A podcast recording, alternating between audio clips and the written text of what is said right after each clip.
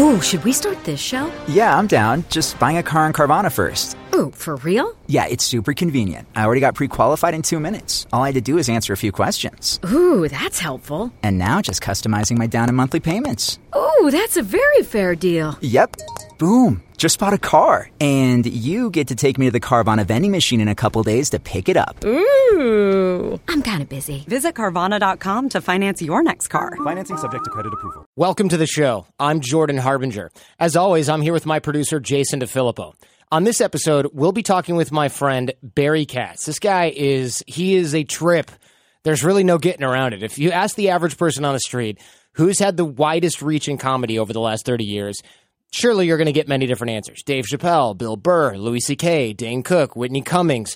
Okay, no one's saying Dane Cook. They've all had career moments, though, that set new standards in the business. But instead of looking at any one of them, let's say individually, how about instead looking to a person who has had significant influence on all of them and many, many more? That person is Barry Katz. He discovered Dave Chappelle as a teenager, just kept picking up the next big thing over and over again for years, including the names I mentioned earlier, as well as Tracy Morgan, Jay Mohr, Darrell Hammond, Wanda Sykes, and many, many more. Today, We'll discover what it takes to be one of the best talent evaluators in America and how we can begin to hone the subset of skills we need to find the best in other people and ourselves.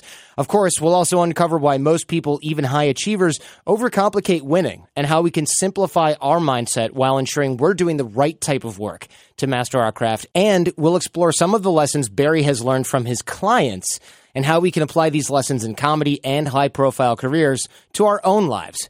Don't forget, we have a worksheet for today's episode so you can make sure you solidify your understanding of the key takeaways here from Barry Katz. The fee, as always, for this show is that you share it with friends when you find something useful, which should be in every episode. And the worksheets, that's how we make sure that you find something useful in every episode. The link to those is in the show notes at jordanharbinger.com slash podcast. All right, here's Barry Katz. So I was trying to research you, which is is kind of it's it's easy, but it's hard because there's so much go- in- information out there that you end up getting lost in some of it.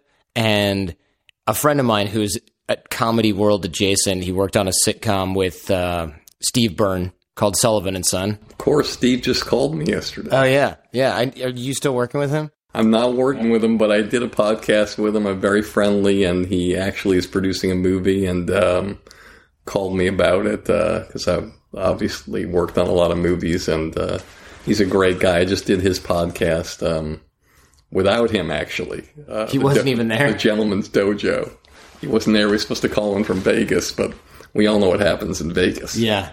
So he overslept. Is that is that the story? In quotation marks. Yeah, air quotes overslept. Uh, so I call my friend Caleb, and he says, "All right, well, what you have to know is Barry's one of the best talent evaluators in America." And I said, "Great, all right. Well, I won't be self conscious about that at all."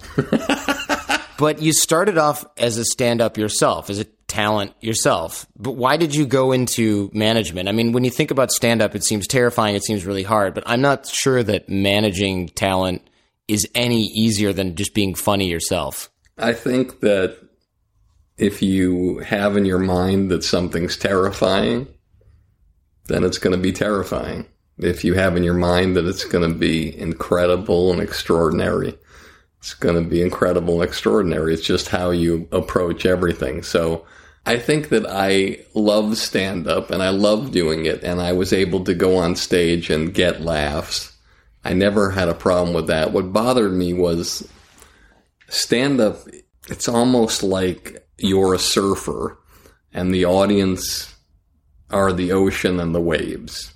There's no two waves that are the same, mm-hmm. and there's no two audiences that are the same. It's amazing. So, what would happen is I'd go on and I'd kill, and it'd be like, wow, this is amazing. And then the next night you go on and you do very good, but then there'd be certain jokes that they didn't get. And then next night you kill again. And then next night it would be just okay. And then the next night you'd bomb and you'd, there'd be crickets and tumbleweed flying around. You'd be like, what happened? I'm, I'm doing the same thing. And psychologically, I didn't like that. I didn't like the fact that I felt like I didn't have as much control over the art form as I wanted to have because it was me and one mic working with a group of people that could be 50, it could be 100, it could be 1,000. And to me, that was psychologically difficult to handle. And I thought to myself, when I book a show, you know, when I ask comedians to go on the show with me and I book them and I don't work, I feel better. I feel better when I'm doing things for them. I feel better when I'm creating opportunities for them because then I control the variables and they go in and they have to figure out how to win. I don't have to figure out how to win. Mm-hmm.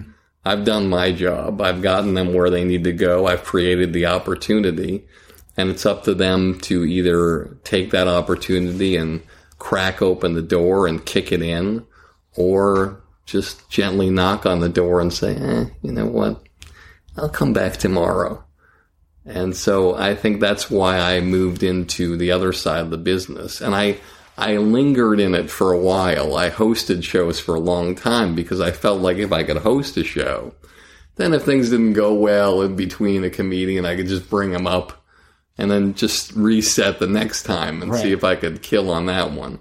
And so I turned out, I, I, felt like I was a really good host in Boston where I was doing comedy. And, uh, and then in New York for a short time when I opened the club in New York, I can still remember myself saying, as I introduced Dave Chappelle, he's 18. He's 18 years old, everybody. Dave Chappelle.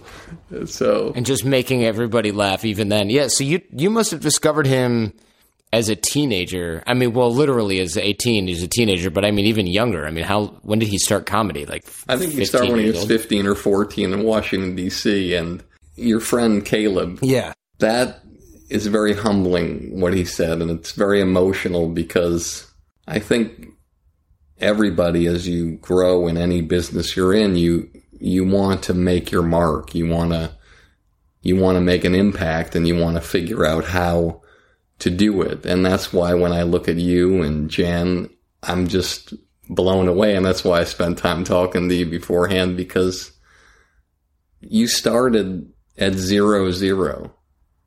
There were there were no listeners.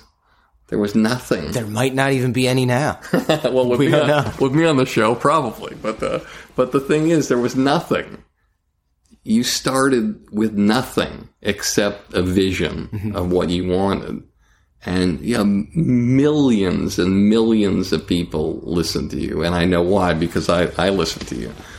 But I feel like when I started, I wanted to be part of the group and then I realized that this was a group of misfits. Comedians are mm.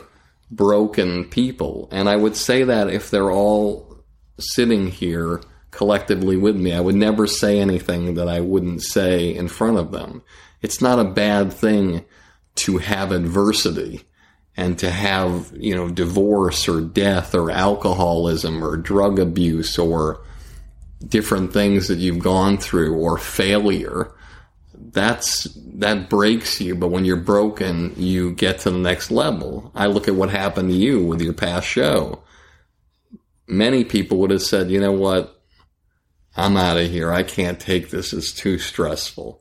And maybe it is too stressful but no one knows no one knows in the audience what you're going through or you and your wife are going through. You just say you know what? I'm just going to keep going. I'm going to ride the wave on this next journey and I'm going to be more successful than I was before. And you're going to be in a situation where you're going to laugh and you are actually going to send those people from that other show, Fruit Baskets, thanking them that they did that to you because now you're in a situation where you're happier, you're more fulfilled, you have more control, and you're not worried about anything else. So when your friend says that about me being a talent evaluator, that's I didn't set out to be a talent evaluator. I didn't you know, I wasn't in college at Boston University saying, "Hey, listen, can I get some can I get some courses on talent evaluation?" And I'd love to tell you that it's a skill that I went to school for and that I killed myself studying for. But what I found uh, when I started getting into comedy, something started happening to me. And again, it's hard to quantify because if I tell you and your audience, you're going to think I'm crazy. But it was like this sixth sense, mm. this almost psychic thing that was happening to me. And I don't know why it was happening then. The first time it happened, I believe, and this is before I started managing, I was doing stand up comedy in Boston, and I remember I was doing really well. Um, and I was in an open mic night at the Charles Playhouse, a place called the Comedy Connection. God, I haven't talked about this in a long, long time. And I'm getting ready to go on, and right there, getting ready to go on, and I could feel the host about to introduce me, and there's a tap on my shoulder. I turn around. I don't see anybody. I, am still focused, and there's another tap on my shoulder. I turn around. I look down, and there's a a young kid, a teenager, like it looked like a South Park kid in real life. He was wearing a hunter's hat, you know the yeah. the red plaid thing with the ear covers. with the ear covers down, a hunter's jacket, one of those black belts, hunter's pants, Elmer Fudd boots and he reaches over and he puts his little hand out and he says, "Hi, um, my name's um, Bobcat. Um, I'm going on after you. Good luck, Barry." And I'm like, "Uh, Oh, okay, good, good, good luck, Bob, Cat." And I went on, and I had like one of the greatest sets I ever had in that place. I mean, I killed harder than I had in a long time. And I went to the bar. There was a bar in the room in the back. And I pass him and I say, Good luck, Bobcat. And I'm thinking as I sit down, man, this fucking guy has no chance. Yeah. He's never yeah. going to follow me. I mean, I feel so bad. I feel so bad. And I sit down and he gets on stage and the, the microphone was high. The host was tall. I was tall. And they introduce him and he runs up there in a frenetic pace and just pacing around. He's grabbing his pants leg, you know, with his, like, the fist. And he's trying to hold himself from shaking and oh, he's, man. and he's looking at the, the mic stand and it's right in front of him. The mic's up and he's looking up at the mic and he's like, um, and he brings the mic down. Um, hi, hi, my, my name, and then he screamed that scream, ah! and the crowd went fucking crazy. And he's like, ah, shut up! shut the fuck up! I don't need you to. My name's Bobcat. Um, I lost my job. And I'll never forget this like it was yesterday. I can't believe this is channeling through me now. I can't. Wow. I lost my job. I'm, I didn't really lose my job. It's just when I go there, there's this new guy doing it. Crowd goes crazy. I'm watching white people bob up and down like it's Def Jam. It's incredible. I've never seen a crowd do that. And he's going through his whole routine. And in this character, the ca- character of a person that I did not meet, I met this sweet young kid, and he's killing. And then he ends his set. I'll never forget this. It's like he's like, um, I lost my girlfriend. Um, I, I didn't really lose my girlfriend. Um, it's just when I go there, there's this new guy doing it. um, I'm looking for roommates. Good night. Runs off stage like half of the crowd standing ovation. White comedians in comedy clubs that do showcases do not get standing ovations. And I saw this kid and I said to myself and him, I said, you're, you're, you're going to be, you're going to be a huge star, man. There's, I didn't even know what a huge star was probably at that time. I'm at an open mic night in mm-hmm. Boston but I I loved what he did, and I loved there was something about him. But I was a naive kid, um, and I said, "Listen, where, where is is that true? You're looking for roommates?" He says, "Yeah, I don't have a place to stay." I said, "Well, I'm an RA at Boston University, and I can have you stay there. I'll clear out the broom closet." And there was a big closet there. I clear it out. I have an extra bed you can stay there and I'll get you a meal pass and and he stayed there and he stayed there all semester long and we did shows together. And and that was the first instinct that I had that something's going to happen. And at 19 years old he did Letterman. He did wow. Letterman at 19 and he killed on Letterman. Like I'll never forget he went to the couch and he had these drawings like that were drawn like a five year old kid. And he's on the couch with Letterman. Letterman's like, Hey Bob, what's new in your life? Um, Dave, I did these these these drawings before I came here. I wanted to show you my artwork. Um, this is my house, and it would be a picture of a house, picture like a five year old drawing. Yeah. Um, this is my this is my dog um, here in front of the house and there was a picture of the dog and then there was the picture of the house and then there was just red like all drawn in for the third picture and um, this is a picture of my dog after I hit him with the lawnmower. Oh no! Oh my god! And uh, and then he said, "Dave, um, you think we could go bowling?" and Dave's like, "Yeah, Bob." we'll go bowling. We'll be right back after these messages. In Boston, when I decided I wanted to manage, there was an 18 year old kid that I I loved and adored, and he was brilliant. And I knew I wanted to represent him right away. I knew he was going to be huge, and that was Louis C.K. Mm-hmm. And so Louis was the kind of guy. You ever see that photo of Steve Jobs, and I think there's one in the Bel Air Hotel here, a huge one, where he's just sitting Indian style with the with the first computer, that square beige thing. Louis had one of those. Louis was always working, always writing, always performing, and I loved him and I always thought like he could do great things and he was so good to me. And I'll never forget when Jerry Seinfeld was coming into town. He was going to do a tour of 10 venues.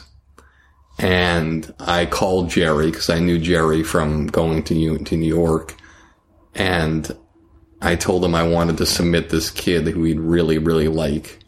And I also called George Shapiro as manager and I sent the videotape. Back then, it was videotape to each one so of them. Like FedExing a VHS tape or something. Yes, and Jerry uh, loved it, and he hired him for ten concerts across New England. And Louis was like eighteen, opening up for him.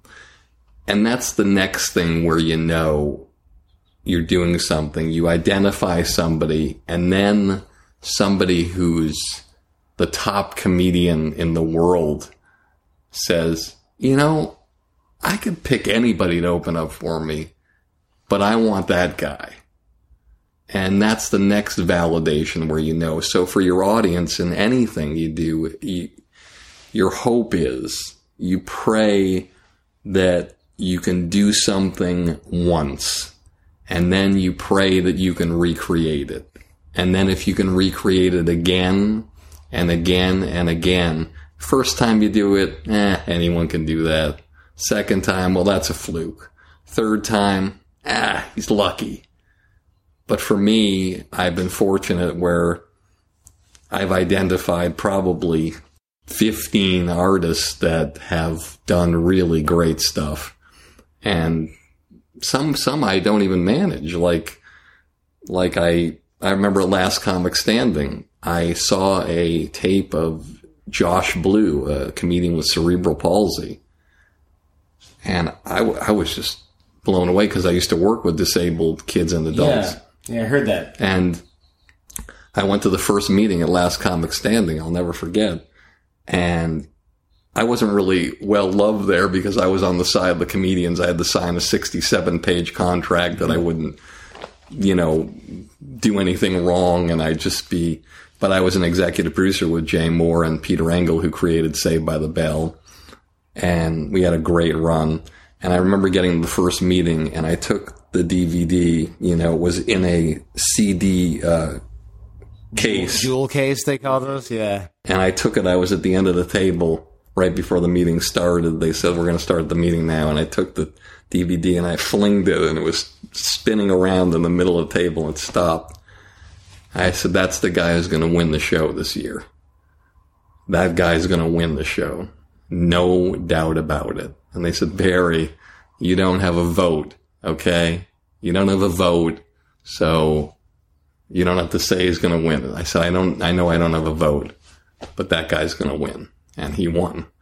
And so I, I've always had this thing from that moment with where Bob Goldthwait, and I've never identified that. And as you should know for you, you as an interviewer, I've never identified the first moment that it happened until now. I didn't know when it happened, but now I know that's when it happened. And so, and then it just kept going and I can see anybody and I can, it's, it's almost crazy to think, but it's like the dead zone, the original movie with Christopher Walken. I can shake somebody's hand as a comedian and I can see the future. I can see what's going to happen. And I, I, I remember I was having lunch, I guess you could call it lunch at Real Food Daily with Chappelle. And his actually, his wife uh, was there as well. And I sat down and I could tell the story from his perspective. He says, Barry, do you know what month it is? I said, uh, Black History Month. Yeah, that's what I don't know. know. That's what I assume, yeah. He said, No, man, it's 25 years ago that you told me something in a comedy club when I met you the first time. He said, Do you know what you said to me? I said, I remember it like it was yesterday. Uh, my comedy club manager, Jason Steinberg, saw you on a Monday night. You came up from DC and he said, You should see this kid on Tuesday. And I came to see you. And before the show, I shook your hand and I said, You're going to be one of the biggest stars in comedy. You're going to change the face of the way the world looks at comedy. You're going to be, you're going to have specials that are going to win awards. You're going to create television shows that are going to break records. And no one's going to be able to stop you. You're just going to be so huge. You're going to be doing shows for audiences that you can't even believe how many people are coming, multiple shows. And I finished saying that at the table. And you know when somebody slaps a table when there's dishes on and then the Yeah. dishes and things shake and people are looking around and he gets kind of like, I don't know, he gets like kind of like, ang- not angry, but just Fired up. fired up. He's like, that's right, Barrett. That's right. And it haunts me. It haunts me every fucking day.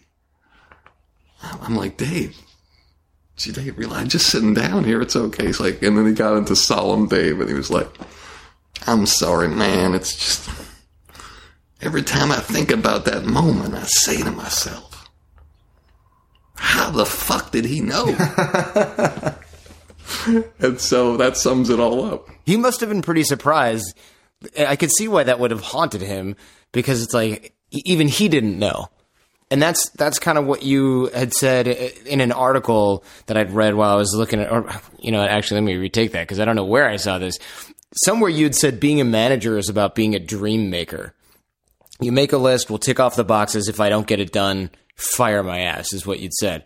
And that's a lot of pressure for you, but it sounds like you know who's going to be a talent beforehand. And of course, some of this, you, if you ever been wrong and thought this person's going to be great and then, you know, fail, because you got a, a string of wins behind you. Louis C.K., who, by the way, I heard lent your car to Sarah Silverman, who then lost it.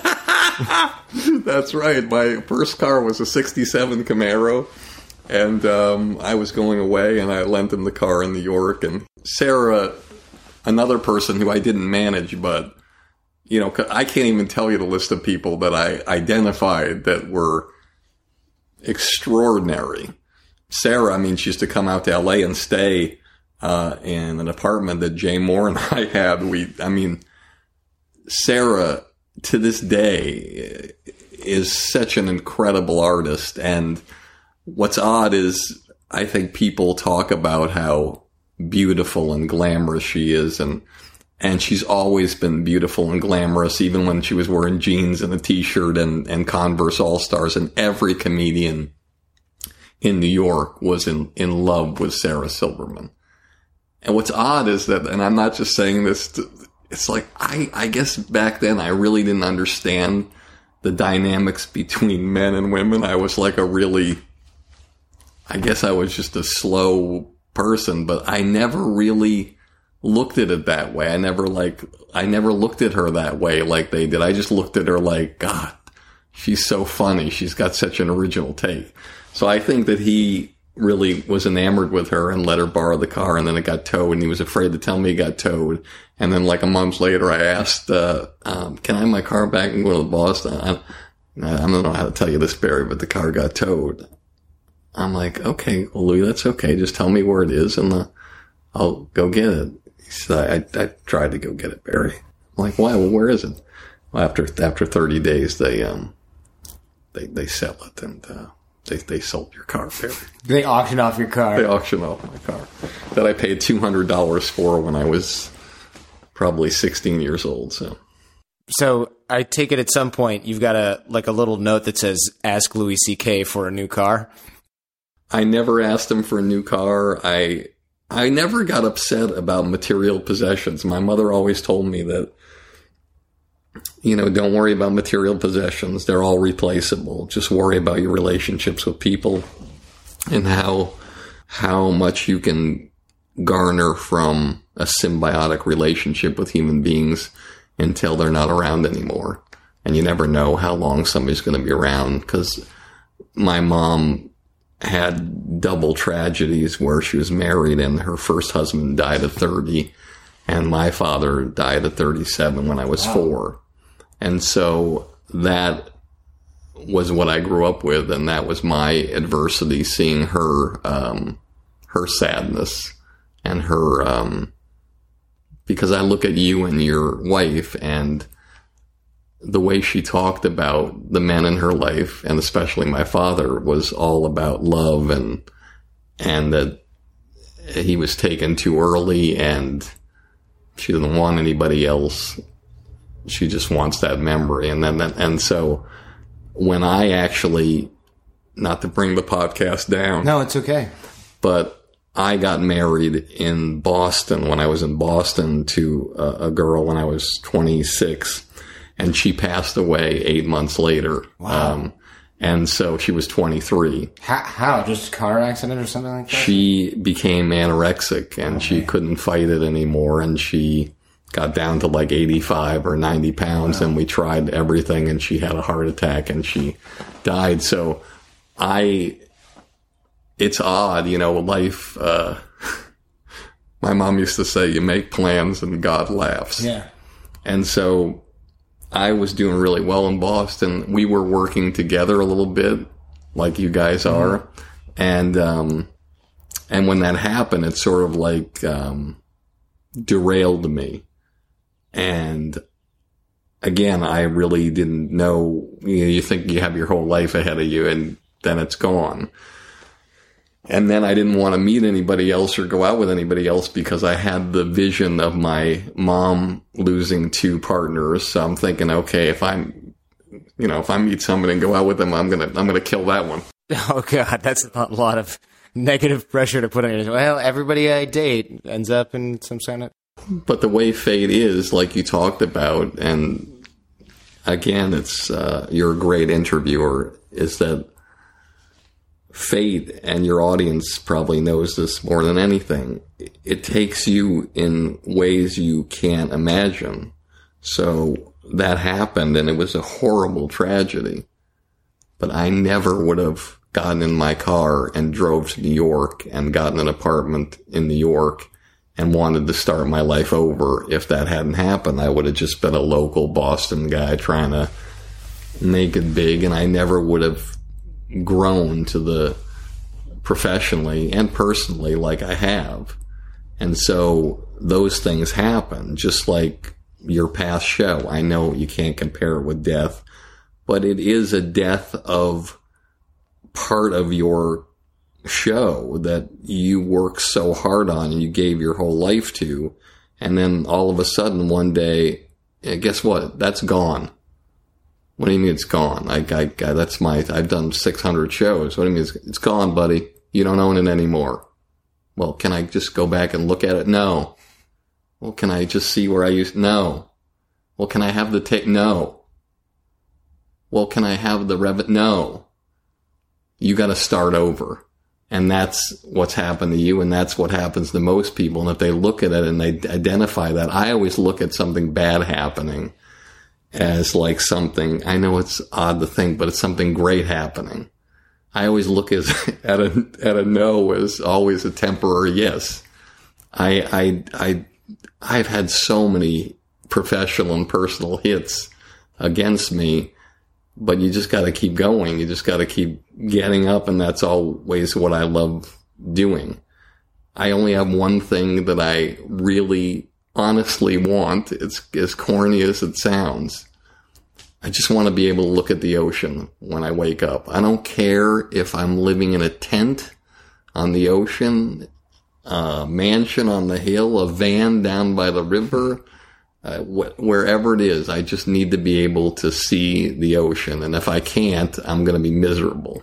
I don't care what kind of car I have. I don't care what kind of place I, I just want to be there because it calms me because I didn't get to see the ocean until I was a teenager. And so I, once I saw it, I always knew I wanted to be around it. So. Well, mission accomplished. This place is a pretty good place to view the ocean from with the vineyard over here for those of for anybody who's not in this room right now, which is everybody listening, you got a pretty decent view here. The whole ocean, uh, or the whole ocean view with the the vineyard over there, and they're making some wine outside. so if there's any noise, it's guys making or you know growing vin- vines and managing all this stuff for you, which is pretty rad. Uh, do you must walk around here on your property that you've just moved into what 18 months ago and think, okay, I've come a pretty long way from owning a club in Boston, managing people who lose your car, um, all the rejection that comes in show business, though, you you can't really escape. It seems like show business, comedy, whatever, it's an exercise in being told no, facing rejection. How, how do you, or what do you advise your clients about this? Because, or is rejection really a filter of who's going to eventually make it? Rejection is normally about who's going to make it, but let's face it, there's rejection for people who never make it. Mm-hmm. I think it's about the psychology of of going through it and knowing that you can come out on the other side. I will share something with you that I probably don't want to share, but again, since you're you're uh, emotionally sucking it out of me with your great style, um, I wake up every morning and I think to myself, it's over. It's all going to be over. You, you, you know, if you don't get your shit together today and if you don't do great things for the people and the projects you're working on, you might as well just pack it up, Barry, and live in your car. And I know that's unrealistic and it's silly. And I would never recommend anybody do that. I think it would be a horrible thing for anybody to live their life that way. But for me, it's my way of artificially driving myself. I'm I'm not going to it's not going to be over. I'm always going to be able to identify somebody who's going to do great things. I'm always going to be able to produce television shows and I'm always going to be able to produce movies. I I was fortunate enough just recently to produce a movie called Misery Loves Comedy with you know people like Amy Schumer and Tom Hanks and Judd Apatow and Larry David and you know Jimmy Fallon and it's like I know that things can always happen. I, I know that. With my podcast, it's the industry standard. It's, again, you start at nothing. Everybody tells you not to do it, just like they told you not to work Right. with your with your wife. Everybody told me not to do. Barry, you're a manager. You're you don't you don't do podcasts. I'm like, well, I mean, something happened that that there's a lot of response. Uh, no, Barry, just because you did Jay Mohr's podcast and it was the number one podcast in the world that day, and, and you did, you know, 10 other podcasts in the next 20 episodes and there were 5 million people that that doesn't matter, Barry. You know where the bodies are buried. Don't do the podcast. I'm like, well, let me talk to lawyers. Don't talk to lawyers. I've talked to them. They'll still say the same thing. Agents, managers, nobody. Look at all the podcasts. You see a manager doing a podcast? No. Do you know why? Because managers don't do podcasts. You know, I'm like, well, why shouldn't I be able to do this? Why can't I do something that they said, number one, Barry, what happens if your show is more popular than your artists? And I said, well, I mean, I would hope they would understand. I'm just Yeah. want to do something to, I'm just doing something to help people.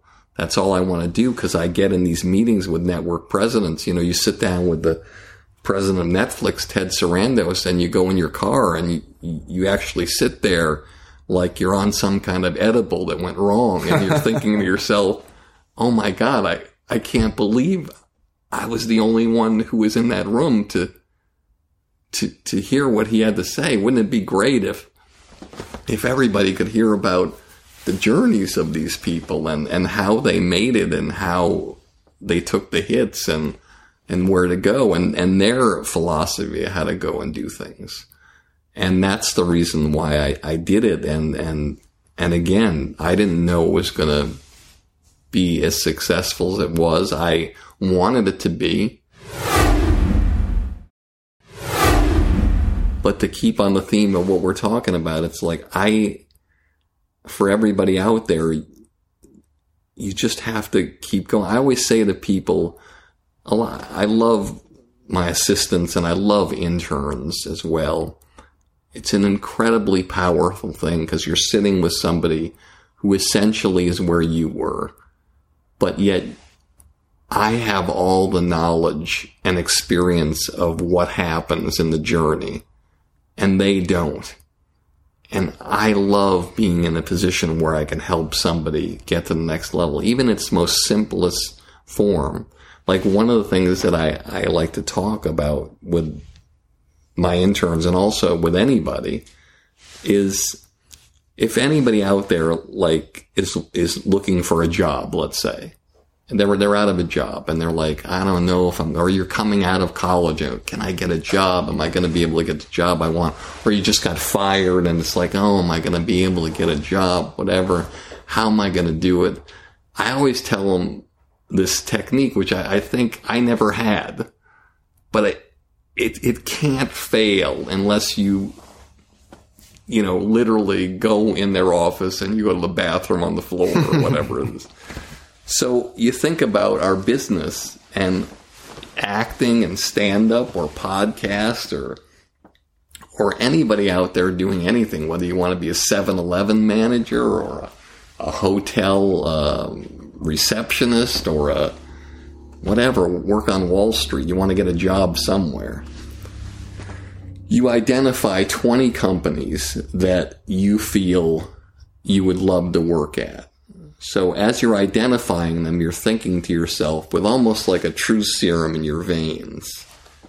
Okay, if I had all the money in the world and I had the health of myself and my family, but I have to go to work for 50, 60 hours a week doing a career. What is it going to be? Not a charity thing with my money. My money is not there. I, I have it. I can use it any way I want, but not for this working position. What would you be doing? And most people know what they would want to do. And I tell them to identify that and, and, and go for that. Now, a lot of times they think to themselves, well, you know, I'm, but I'm in this other job. But the fact is, you can work on something while you're in another job. So I tell them to go and then I tell them to compose a cover letter to those 20 companies and do the research on those 20 companies. And in your cover letter, letter identify the things about the place. So in other words, let's say you want to be um, in film production and Lionsgate is one of the places. So in your letter, you say, "Hey, I I loved uh, 310 to Yuma or 310 and that. Yeah, I know that. I, something like whatever that. it is. Yeah. I loved your Leprechaun movies, whatever it is. They, I know that you might feel they were tacky or whatever, but I love them. Or I really enjoyed Monsters Ball, and you're the company that I've identified that I think is extraordinary, and I really want to work with your company. And each letter you do a personal letter like that about that and then you put your resume in and you make great letterhead with you, you know, something unique and original that's you, that everything's on. And then you get three letters of recommendation from people that when somebody reads it, they want to cry. It's such a great letter of recommendation. And there's three of them in there. And then you go down to FedEx and you take 20 envelopes from FedEx. I know it sounds like stealing. I'm sorry. And you take the FedEx slips and you bring them home with you and you put these things inside all these FedExes. Well, I don't have the money for FedEx. Perfect. You take it, you fill out the FedEx things, you put them in, you bend up the envelope, you take some magic marker and some things, get your overalls on and a hat, and take a drive at all these locations and go up to the front desk and say, "Hi, um, I'm I'm Joe. I work in sewage next door. Um, uh, this came uh, by accident here. Uh, this is for uh, Doug Doug Herzog at at, uh, at your company. Could, um, here, um, it came to me by accident. Everybody opens a FedEx That's a good point. because it's a forty dollar message. No one's going to throw out a forty dollar message. Everybody opens it and they read it, and so you got twenty of those out there. What are the chances you're going to go 0 for 20? You could fail 90% of the time. You can fail 19 out of 20 you don't get a response on, but you're going to get a response on one. And then you're going to go in the room and it's also about the preparation. Just like any career, just like what you do, you're so prepared. You have your you have your iPad, you iPad got app. everything, and you can just go in and do research on this guy, the company, listen to podcasts with the person, listen to whatever it is. So when you go into the interview, you can even go on YouTube and find the greatest interviews in the world that people did that where they got hired. Just like if you're trying to get on SNL, if you're an actor, and I've had six clients on Saturday Night Live and uh, uh, somebody hosted twice, you have the evidence. You have Will Ferrell's test. You have Jim Breuer's test. You have, you know, all these people's tests. You can study them frame by frame, and you can study the people that didn't get them, and you can take anything to the next level. Everybody has that ability. We're not brain surgeons. If you're a brain surgeon, I have no advice for you. I have absolutely no advice for you because you cannot fail. You cannot make one mistake your entire career or your career is over. You don't even have a second chance to, unless you want to work in Zimbabwe. You don't have anything. One mistake. We're lucky in, in this world. A lot of most professions, we can make mistakes and come back. We can be fired from the job at the restaurant for, you know, touching somebody's eggs. And then we can go to the next restaurant and nobody knows about it and we can reset and start over.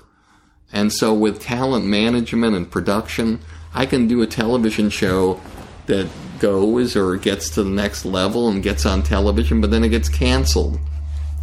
Oh crap, it got canceled.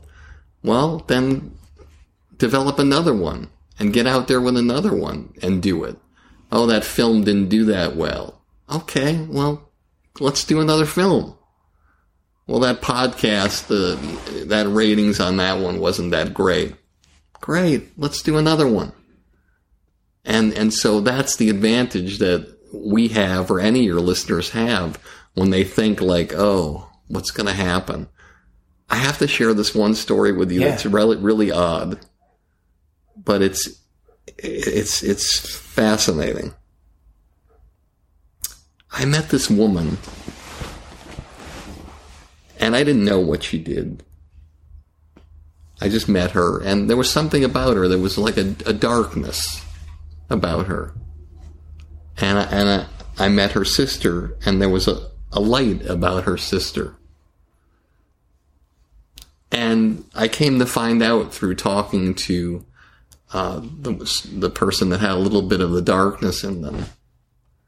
When I say darkness, you know that thing that you just feel like there's there's people who walk in the room and you go ah, and then there's people that walk in the room and the hair on the back of your neck stands up. Yeah. And then there's some people who they walk in the room and you, they make their mark in the room, but you can tell they're going through some stuff. So you're not you're not feeling like the hair on the back of your neck is, and that was what this person was like. And so I asked her uh, what she did for a living when her sister wasn't around. She said, "I'm a dancer."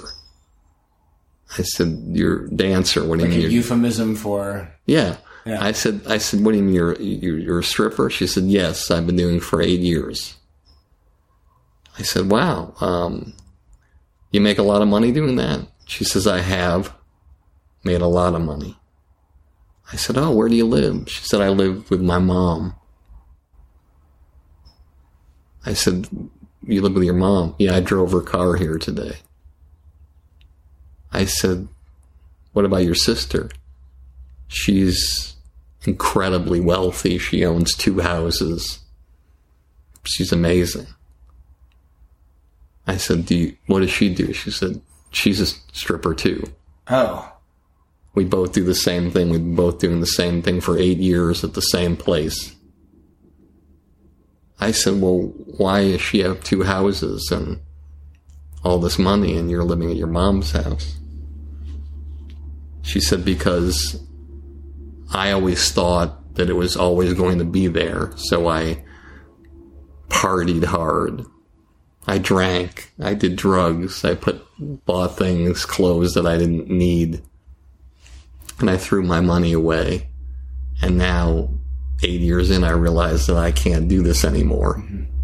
I can't dance anymore. My sister realized eight years in that she can't dance anymore, but she didn't party. She didn't do drugs. She wasn't into alcohol. She wasn't sleeping with guys. She wasn't spending money on stupid things. She was saving. And so, even though the profession, people might roll their eyes, it's really a metaphor for life in every profession. You know people, we all know people in the podcast world who don't prepare and slowly their shows go down. We know comedians who are great comedians but are hiding a drug addiction and one day we get the news that they've died mm-hmm. and other people that they were with are thriving and going forward. We know great comedians or great musical artists that are doing great things and we know others that are struggling. And if you can just stay to where you don't lose focus and you can stay where you don't go in that path that takes hours away from your focus, you're going to be in great shape no matter what you what you do, and that's that's what your audience should know. There's in my world in comedy, there's guys at the clubs that they get to the club and their sole purpose is to fuck a girl by the end of the night who's come to a show. There's a whole group of them. That's all they do. They get there early and they fight and battle until they can take a girl home. And then it starts over the next day.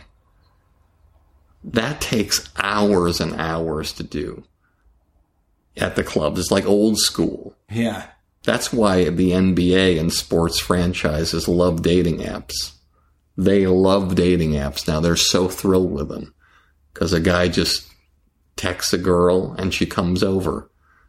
Guys aren't out to the clubs till four in the morning, partying, trying to find a girl. But in the comedy world, That's what it, a lot of places, that's what it's about. A lot of people complicate winning, not just in comedy in our world, but in, in many other situations.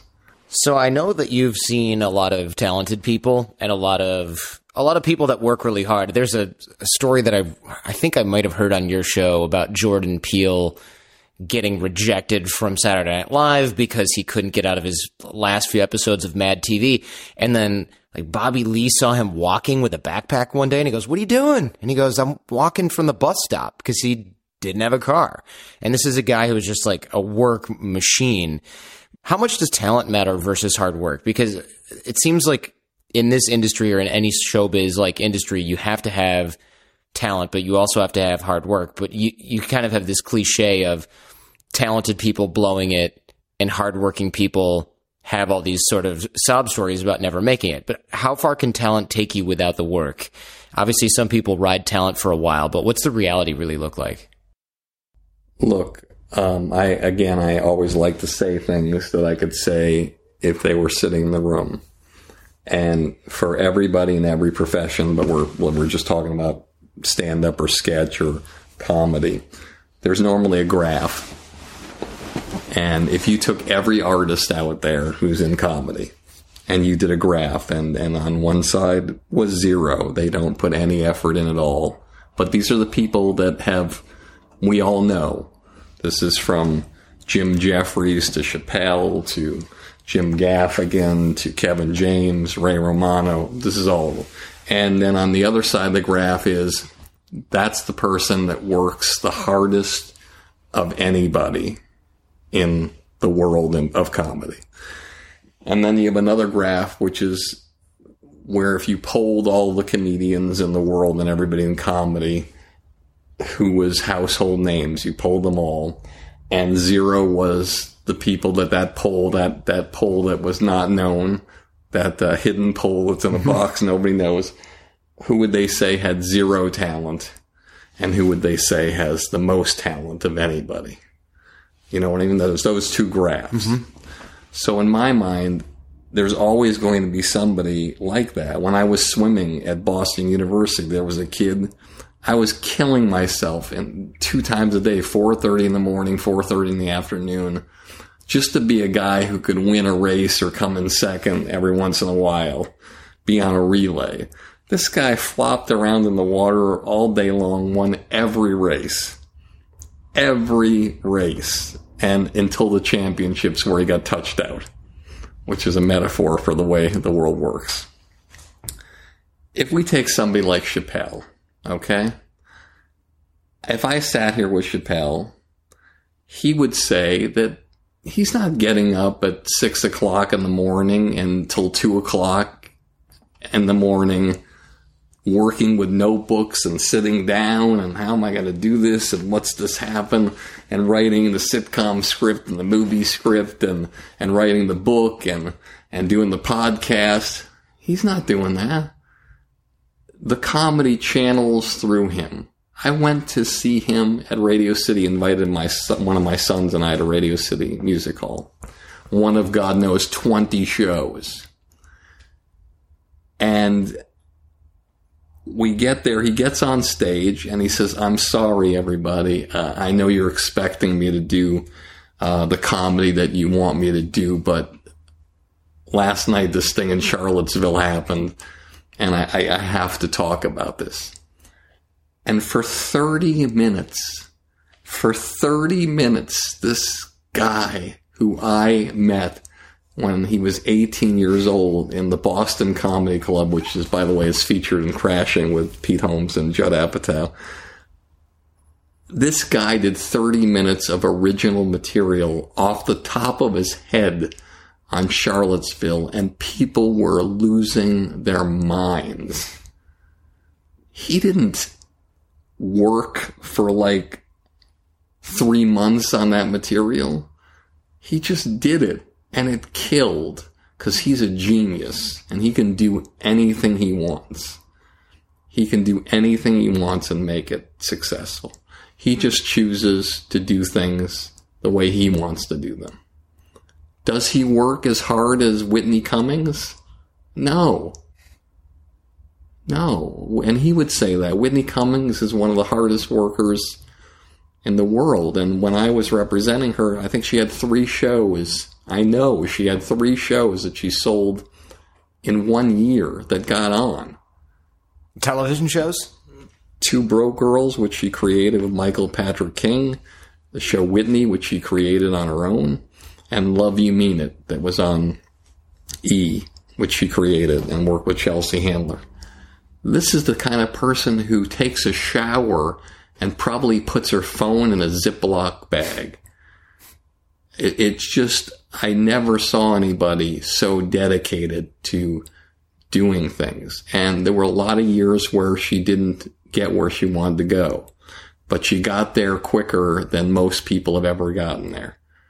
And so the question is then after you take the hits and the, you know, the show gets canceled, the other show gets canceled, Two Broke Girls goes, you're a creator, you make millions of dollars, but you're, you're not, your face isn't on it. The question is, can you come back? Can you keep going? When Chappelle had that fallout when he went to Africa or wherever he went, can you come back? The key is, can you come back? And that dictates the talent. I find that hard work isn't always the indicator of whether you're going to make it big or not because we've all known people who don't operate that way. Their work ethics are different.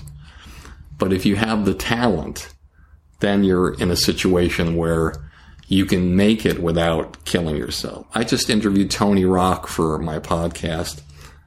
This guy got an apartment, a crappy apartment on Pico, no car. Every night walked to the Laugh Factory and sat there for six hours and studied stand up comedians and hoped if he showed his face, somebody canceled, he'd get on. Wow. Just always doing that. You can point to people in New York at the comedy cellar, they're there every night. You look at somebody like Ray Romano. Ray Romano, one of the most successful shows in the history of the world. Everybody loves Raymond. The guy made $40 million his last year. Okay, his last year he made 40 million. What, what is he, why does he, he doesn't have to do anything? But no, he wants to make his mark. He wants to know that he's not just known as, Ah, oh, Ray, everything's going wrong. Right. He wants to know that people can look at him and he wants to make a difference in the world. He will never say, he would never say, I went up to and I saw him at Phil Rosenthal's house, who created Everybody Loves Raymond. Phil does a movie night that's amazing. And he's a great artist too. And if you ever get a chance to check out him or his podcast or his show, just an incredible guy. But you go up to Ray and you say, God, man, I loved you in vinyl. I, I was okay. I was okay. Ray, I saw the big sick. You, you, you were incredible uh, you know, I just, I'm just trying to do what I can to, you know, I'm, I'm trying to be okay. But you can see where he's really doing things. He's not just sitting back and saying whatever. David Copperfield, who I interviewed, mm. The guy's 60 years old. He owns 11 islands. He is the fifth wealthiest entertainer in the world behind George Lucas, Steven Spielberg, Oprah, and Michael Jordan. He does 638 shows a year. That's insane. Okay. Why? Yeah, why, why does he do that? Because he's a, a hard worker and he's talented and he wants to make his mark. There's no limit, there's no ceiling from anything like that. It's just that's the way it is, and that's the way it'll always be. So I think the answer to your question is are they related? Of course, they're related in terms of success, but there's always going to be anomalies like Dave Chappelle who do things their way. And that's the way they do it. I mean, Chris Rock even Dave sitting here and if Chris were together, they, they have an amazing time together. But their work ethic is completely different. Chris will go on the road for like, I mean, he'll just be working stuff out, tires. You don't see with Tamborine when he got his Netflix deal. You don't see the Netflix special coming right out. I got to get this one right out so I can get the next amount of money. He just waits till he builds the set the way he wants it. And if you haven't seen Tamborine, you haven't seen comedy. I mean, it's it's it's it's just groundbreaking, and you can tell how much effort he put in it, and and he's also talented, and he's putting effort in. So you have to have the talent, you have to have the skill set to be able to do something. You're not gonna look, Jordan. You're not gonna go and and somebody says, "Listen, I need you to be the head guy working at IT at Paramount." to put these things together. You're not going to be able to do that. No matter how hard you work on that amount of time or whatever you do, Yeah. you're not going to be able to do it. You're not going to make it. You have to, you have to study and put the work in. But on the other side of the coin, there are professions where you can walk in and if somebody wants you to be a hotel manager and you've never been a hotel manager before, but if you have those personality skills and you know how to navigate with people, you can go in with no hard work or no training, but just be that kind of personality that can take it. So comedy is strange in that way, but I'll tell you this, and this is the last thing I'll say about this topic with your audience.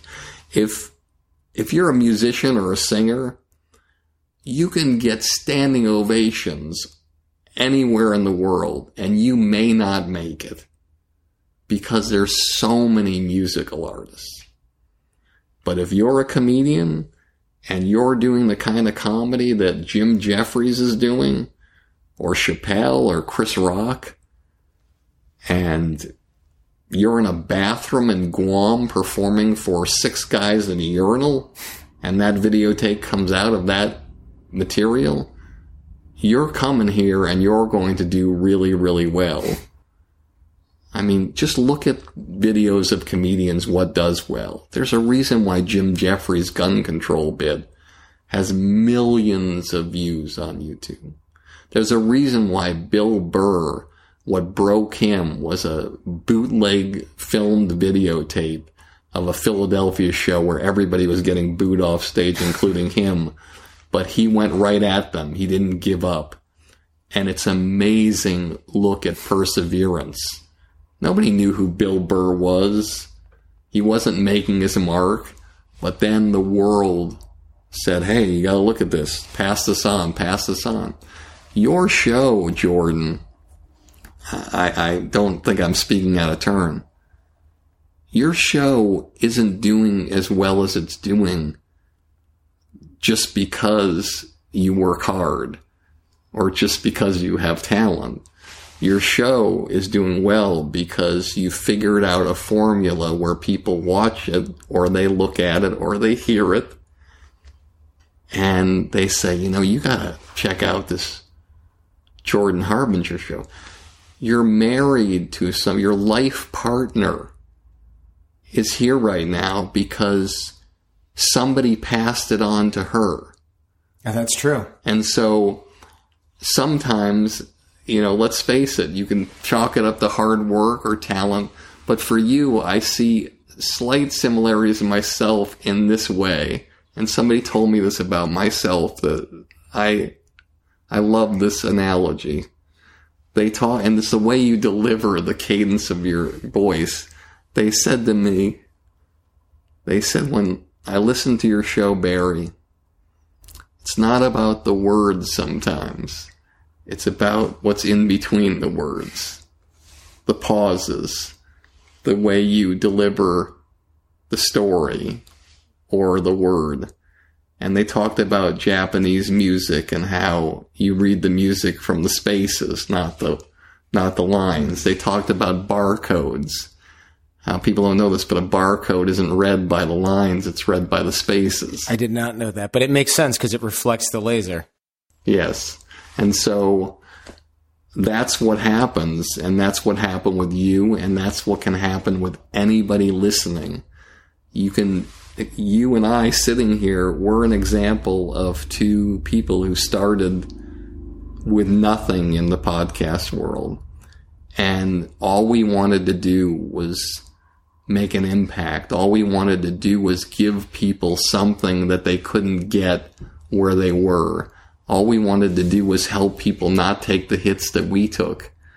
And so they could get to the next level. And I'm so honored that I have the chance to sit here with you. I really, truly am, I'm, I'm humbled that I get to be on your show. I'm getting kind of emotional about it, but it, cause it, it, just to be here with you and to be here with your wife and the energy that you bring combined with the ocean. Yes, the ocean. We have the ocean. You can't, uh, you can't lose there. And I'm, I'm very grateful to you.